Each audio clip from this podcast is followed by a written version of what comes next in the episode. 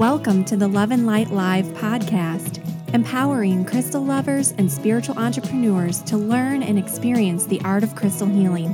Get ready to listen in and join our crystal movement.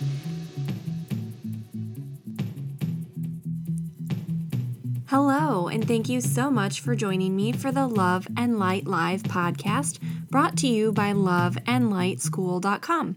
I'm your host, Ashley Leavy, and this podcast is the number one place for all things crystals, where crystal lovers and spiritual entrepreneurs can learn and experience the art of crystal healing. In today's show, I am interviewing the amazing Nicolette Sowder from Wilder Child. Now, if you don't know about Wilder Child, they have a really beautiful mission, and it's all about reconnecting kids to the world around us, reconnecting kids with nature. But it's not just a place for children, it's also a place for parents um, and really for anyone who wants to help influence and impact our youth. So, Nicolette has a beautiful site that's full of tools and resources, helping families, especially teach their kids about the natural world. And in today's interview, we're talking about that importance of our relationship with nature, not only for children, but for ourselves as well, and how we can inspire one another to connect with the natural world. And of course, this includes crystals, but we're also talking about lunar energy, plants, animals. And it's just a really beautiful conversation, a really important discussion that we're having. And I hope that you will get just as much out of it as I did. So without further ado, I'll turn it over to my interview with the amazing Nicolette. Hi, everyone. Thank you so much for tuning in to today's show.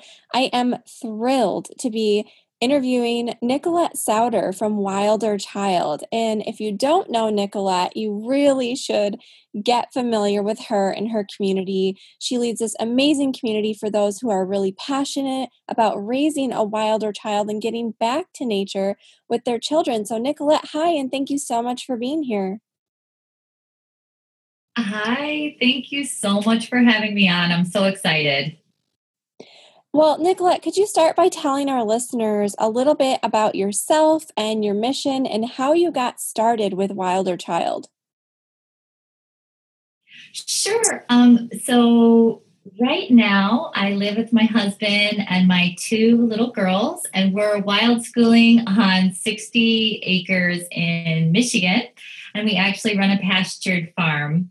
Um, and but it wasn't. We weren't always here. This we moved here four years ago, or actually it's like five and a half now. I, it's gone so fast, but so much has been packed in in such a small amount of time. Um, so we moved from Northwest Indiana, and it was really like a satellite suburb outside Chicago. So we did have a little bit of property, but um, it's it was just when once we moved here. I mean, we are surrounded by nature so um, I always grew up, you know, appreciating nature, and my parents always really in really instilled that value with me. But when I got here, just us being dominated by nature, just all the way around, and having such a close relationship with our animals, um, and then that kind of matching up with when my um, I had my one year old, my daughter's now almost six. I can't believe it. But when we came here, she was one and it just had such a profound impact on me um, being in this environment with her that I felt I really had to start writing about it. And I think that's how a lot of um, bloggers start is this relation, especially, you know, um, air quotes, mommy bloggers starting, you know, with trying to express this just totally transformational experience that you're having with your children. And it was just doubled over with us being um, really with Mother Nature as what I like to think of now as the third parent. Um, so this whole experience was mind blowing. I felt like I had to write about it, and then it became so much bigger than me, um, and it just felt like there was just parents just wanted to talk about it, um, talk about how to reintegrate Nate that you know really that rebond and heal that bond um, with nature and what did it look like from a parenting perspective because i feel like at that time there was a lot of uh, nature-based education information um, but there wasn't that much about it in the parenting context. So that's really where Wilder Child has moved um, and really, really speaks. You know, that's really my passion is working with parents and working with families. You know, I think this is such an interesting story because you had this experience growing up yourself as a child who was very connected to nature and and not just something that you were interested on your own but that your parents really encouraged. And then when you became a parent yourself it sounds like it was almost kind of not only you know about creating this connection for your own child but also in some ways maybe kind of a reconnection for yourself and learning to understand the natural world in a different way through a parent's eyes Oh my gosh, that's exactly what it was like. Um, what the role of nature, you know, how it plays out and how it fits into your parenting life is a very special and it's a very different thing you know you're in a completely different energy when you're growing up and i think you tend to miss a few things like it's so immersive when you're a child and it's so instinctual um, that connection with nature it almost goes unacknowledged. Not i don't mean that in a bad way it just is. You know mother nature sort of always with you while you're there and then um, now mother nature's really become much more of a uh, a support system for me that I fully am able to appreciate and acknowledge. Well, actually, every day I'm like more and more thankful and more and more aware of of the role that it, you know she's playing in my life.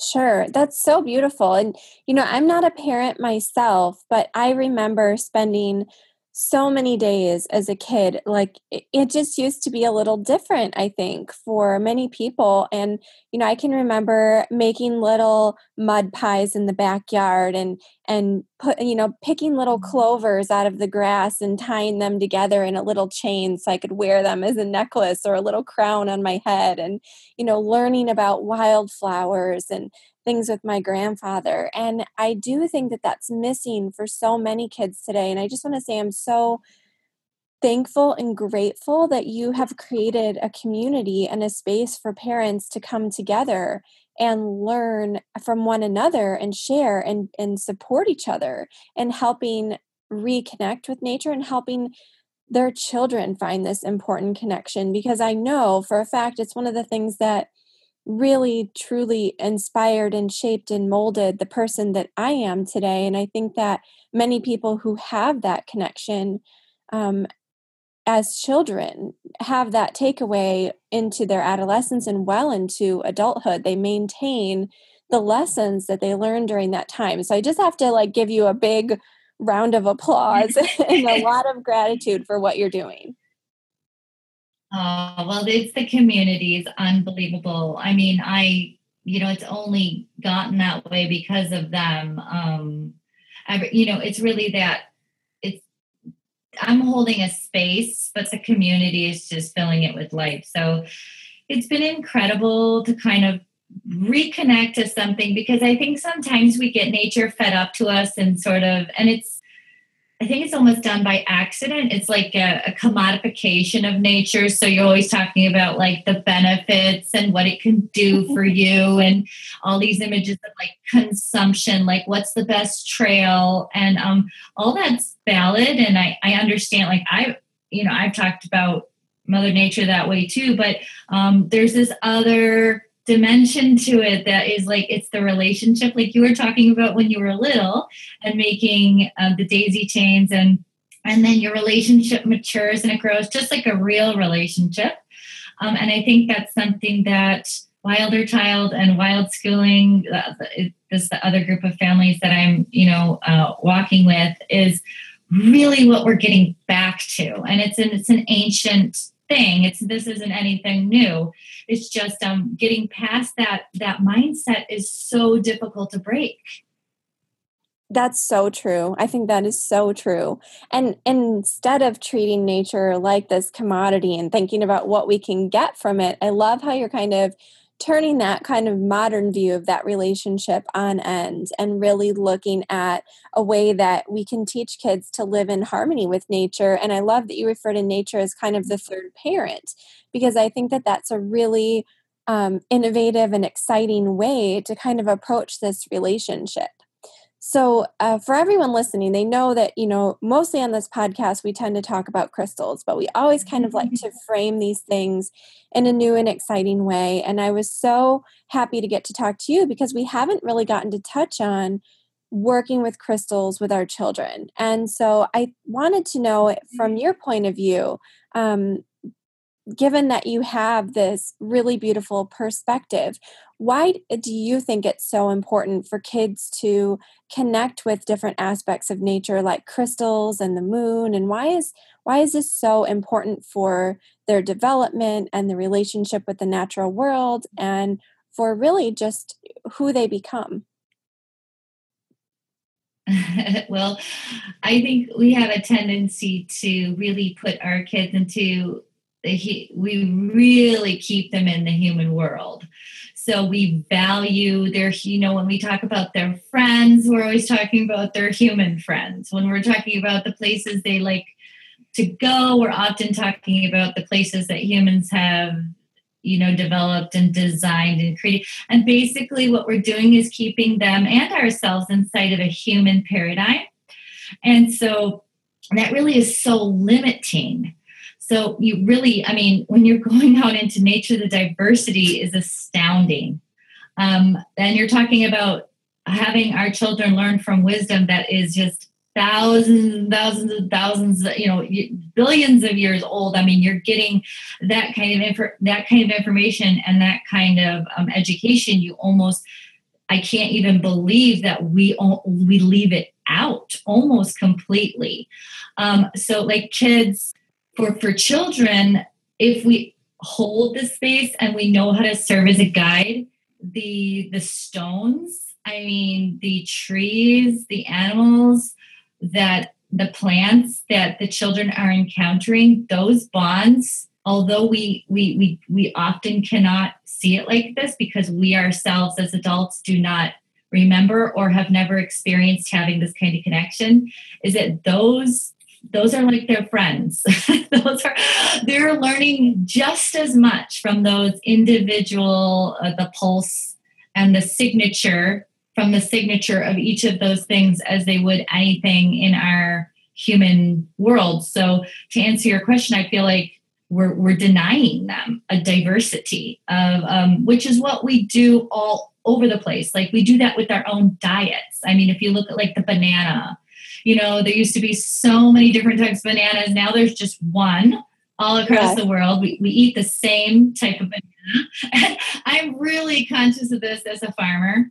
Um, so we bring that kind of mentality all, all over. Like we put it, it's like I can see the patterns everywhere. So um, we want our children to have a rich, diverse life and one that's actually connected to their biology. And that is that is nature. And um, crystals and the moon and those are all i feel like um, i can talk more specifically to those but those are definitely just facets of mother nature that that the children are just designed to learn from and grow from.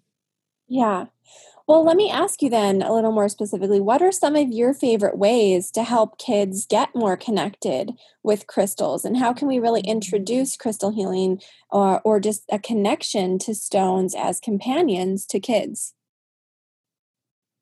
Mm. Well, I think they naturally have it. Um, I always did. so I think it's just, uh, you know, I just, oh my gosh, I just always have been drawn to just like so many kids stones, rocks, gems, crystals, just keeping them in my pockets, keeping them everywhere.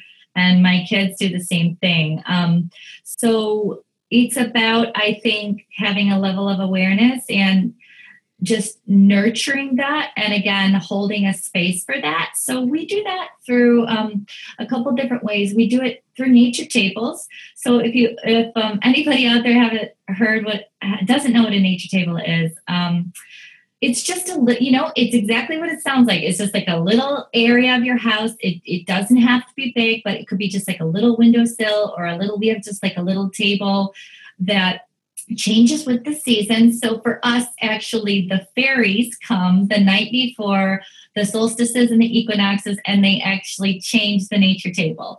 So we keep um, little, like, whatever's from the outside, whatever's from that season, we'll bring it in. So for the fall, we would probably have black walnuts, and um, I have like a little silk that is the colors of the season, and little yarn figurines and then i always there's always a book there and then there's always water. Um, i do a gem essence water for each for each one um, of the seasons. And then there's always we always have our moonstone there and then a, a stone that represents the season. So like for summer it was citrine for us um, and then I always try to keep a stone that's not just representative of the season, but something that you might actually need during that season. So, like for us, it was hematite because my oldest daughter tends to get like ah! in summer. She just you know she just like just to the max. And we're in michigan so we go nutty in the summer. Like we just try to fit so much in. And we always have to remember to try to ground ourselves a little bit into it so it's not just like what is representative, but what you think might be helpful. And they just play with it. So that's that's like the nature table aspect. Um, so that's a little bit more of me putting like my choices onto it. But we also have a peace basket, which is more of a meditative basket that has lavender, Play-Doh, and healing sprays that uh, that the, the liquid is a gem essence and then i use essential oils. And then i just put a couple crystals in there and stones that just like kind of an array. Um, and so because i really want it to be something that they choose and like what are they drawn towards rather than me putting myself onto it. But if i see that like my youngest is is sensitive um you know, if we could put a label on it. and so if she's having an extra sensory day, I might put amethyst in there um, or something like that. Like I might put a stone in there that I think might help and they can just kind of play with it. But what I don't do is really super direct what uh, what their stones are because I do feel like it's such a personal choice. So you're really giving them room and time for a little bit of kind of creative play as part of this. And I, am just mm-hmm. curious with the peace basket. Now, is this something that kind of is out all the time near the nature table, or is this something that um, is more like an activity where they have time with this a couple times a week, or is this like always at their disposal? It's always out. We talk about it. Uh, we go through, we have little discs on it that um, are mindful moments.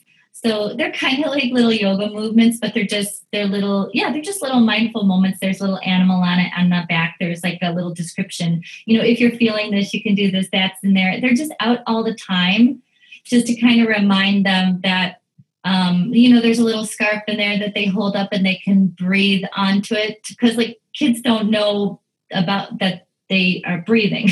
I still forget like that I'm breathing. So just a little something to remind them. So yeah, that's just kind of a constant. The nature table changes. Um, yeah. So and these are just things that are very uh, what is it? They're just always fluid. They're always so they're always bringing new things into the nature table, and then they also have their own stones that they collect that are really special to them. Because you know, I think we have a tendency to put a lot of labels onto stones, um, but what's awesome is like what are the stones that they're finding that are powerful for them for whatever reason, like um, you know they've really formed a connection with these so i think it's important to have even besides the nature table or or like a little they have their own little treasure chest that's each theirs. And i guess there's a reverence in our family around stones. So that's something that i feel i've modeled. And then um, not pushing it on them either. I've said some people believe. So there's this notion of like i'm not pushing this onto them but they know that i find they they see i have a little altar and i organize things according you know I add things according to, like I have my own nature table, but table basically. Sure. Um, so they see me modeling, but they don't see me pushing it onto them.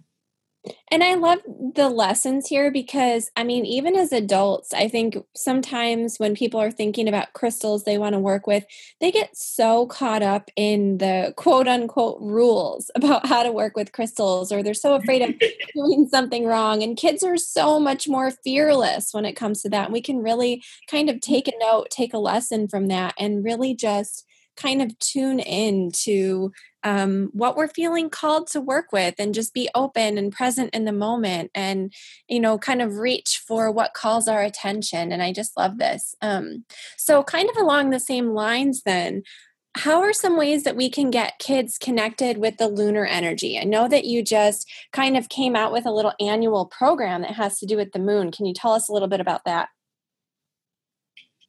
Sure. We're um, about eight cycles in.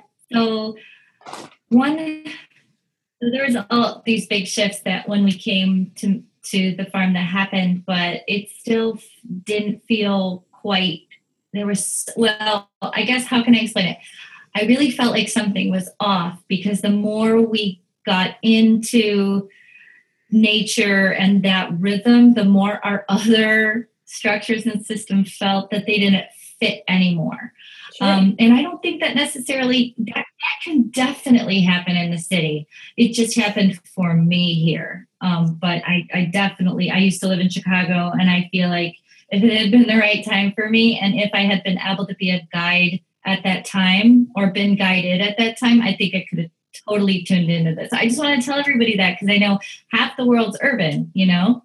Um, so I really, once we started to sync up with the moon cycles, that's when things began to really flow. Um, and I had a, I have, a, I have a local group here, a moon collective of women. We meet every single full moon, and it's so nourishing and it's so wonderful. So that was all happening at the same time that I was celebrating the full moons with the kids and with my family. Um, and I cannot recommend this enough because basically we um, we are driven like our society is driven by the clock and the calendar. The calendar is solar but there's not necessarily a break. It's just like pure fire just keeps pulling you forward. And so we have all these things that we try to do like yoga and um and even even stones and and plants because I, I love healing with plants and you try all these things. But the issue is that the backbone that we lay our entire life on is not aligned with a softer, gentler rhythm. And so that's where the moon comes in. And obviously, we haven't like completely ditched the calendar or anything. That's not what I'm saying. But um, we really are way more aligned with the moons now. And it's not even in a complex way. It's and it draws on what where ancient cultures and native and in the native traditions so this is again this is all old stuff not you know i haven't really made any of this up at all. Um, so what we do is every full moon we celebrate. We have a party and we name each full moon. We've decided to choose uh, go with the algonquin names for every full moon um, because that's really close to our biome but there are literally hundreds of names that you could choose from. You could also choose your own but i think before you get into that it's good to like walk the journey once with with names that are sort of commonly accepted. So for example we just had the buck moon and the next one is the sturgeon moon and they're named after phenology or things that are happening in the environment. So um, at that time basically the full moon is characterizing the entire month. So that's how that's working. Um, and once you're in that rhythm that is so connected to nature. Uh, and we really try to focus our projects on the upswing. So, you know, on the waxing and then on the waning, we're really breathing out. Um, obviously, it doesn't always work like that with life, but we really are, I'll say there's just a gentle awareness and it's not like, oh my gosh, suddenly our life is wonderful. Suddenly everything's working. Um, it's not like that. It's more like we're able to see patterns that we never have seen before as a family.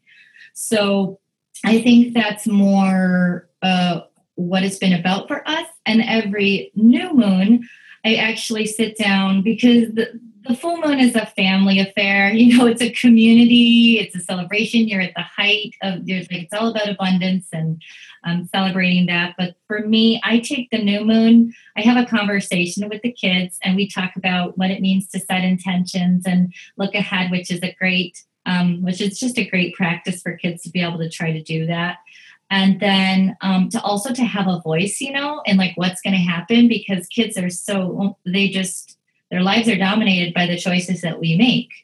So this gives them a sense of power. And then i go out by myself and make my little mandala which is just nothing fancy but i just put a circle together with whatever. I walk around the yard and pick um, just things that are drawn that draw me in because like we were talking about before like these things that like when a child is drawn to a stone, it says some it's something so profound to be able to have that's like the relationship for them. Um, so and like what we are drawn to, it says something about what we need and who we are at that moment. Um, like the fact that you're going to go towards this versus this says something about where you're at and there's a relationship between you and the nature at that moment um, so I do that, and then I choose some stones to really want. I, I try to keep things simple because I don't know if you feel like this, but if I overcomplicate things, um, a lot of people will call in the directions. But okay, I'm going to be totally honest with you here. Like as a mom uh, of two girls and running the farm, I don't really have that much time. So it's like a miracle why I can like sit out there and make these and do this. Absolutely. So what I do is I just pick two stones. It's like, okay, I'm just gonna keep this simple. Um, so I just pull one stone that represents really the season and the biome and where I'm at right then with with that and what's calling to me in the season. And then I pick another stone that is that is the intention for that upcoming cycle. So just two stones. And then I just sit with it for a while. I usually take a picture just because my memory is just gone. Total mommy brain. Um, so that's the way I hope I, I, I just talked like so much. I'm sorry, no, but it, it's kind of, it's a little bit, but that's really how I'm yeah, you have like this thing that you're doing that really is so inclusive of the whole family. I love the concept of a full moon party because how simple is that? And what a good time for celebration. You know, the full moon is when everything is mm. coming together when we're manifesting and finally calling in right at that peak moment like everything that we've been doing since the time of the new moon since we've set those intentions. And how fun to have everybody kind of participate in that celebration and really make it something special and just to take that time once a month to eh, have like kind of a planned family evening that's kind of devoted to mm-hmm. celebration and joy and togetherness and then to involve your kids in the new moon intention setting i think that is so special because like you said kind of giving them a voice and an opportunity to participate in something um, that is so empowering i think it probably does loads for their self confidence, but also just helps them feel more connected and more a part of what's going on. But then I also really like that you have this aspect that's also just for you as a mom. You know, it's it's your mm-hmm. time to kind of reflect and set intention and maybe think and consider what everyone has shared during the family intention setting and then you're kind of going out and starting to call it into being with your mandala. So thank you so much for sharing that. I, I think that was amazing just um, how simple it can really be.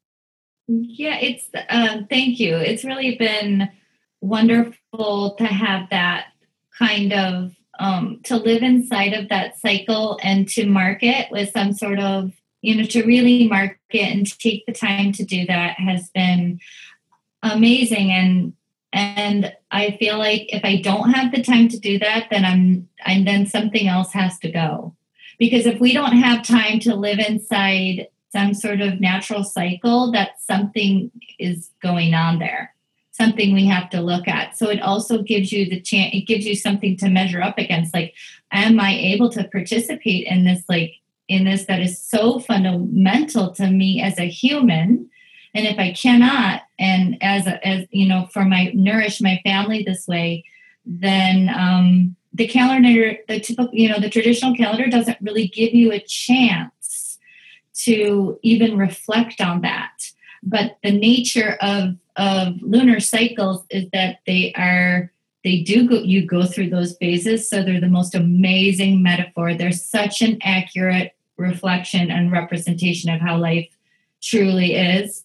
Um, and for to be for kids to be able to learn that when they're young and to take those breaths and to be able to use nature as an anchor is unbelievable. I mean but this is how people used to live. Like you know they some tribes weren't planting their seeds until until the right star came and to align at the right place in the sky you know so it's just like it's so it, it's so foreign to us but it's actually so fundamental to us as humans that's so true. Well, I have to just say, you know, Nicolette, thank you so much for taking the time to share all of these amazing insights with everyone who's been listening today. And I just really appreciate you being here.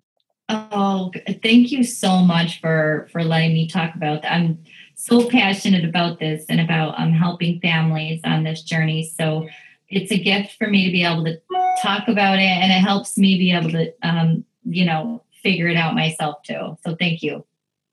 And to all of you listening, I hope that you were inspired today by what Nicolette had to share and that you have some amazing takeaways that you can integrate into your own family and that you can start to share with your children. Thank you so much for listening and crystal blessings. I hope that you enjoyed today's interview. I hope you found a lot of value in today's show. And if you want more information about anything I discussed in this episode, of course, you can learn more over on the website at loveandlightschool.com slash blog. And if you did enjoy the show today, the biggest compliment you can give me is to leave a quick rating and review over at loveandlightschool.com slash iTunes. And while you're there, don't forget to subscribe through that link as well so you never miss a future episode. That brings us to the end of this episode of the Love and Light Live podcast. I'm your host, Ashley Leavy, and I'll be back with you in our next episode. Until then, crystal blessings. The Love and Light Live podcast is a production of the Love and Light School of Crystal Therapy.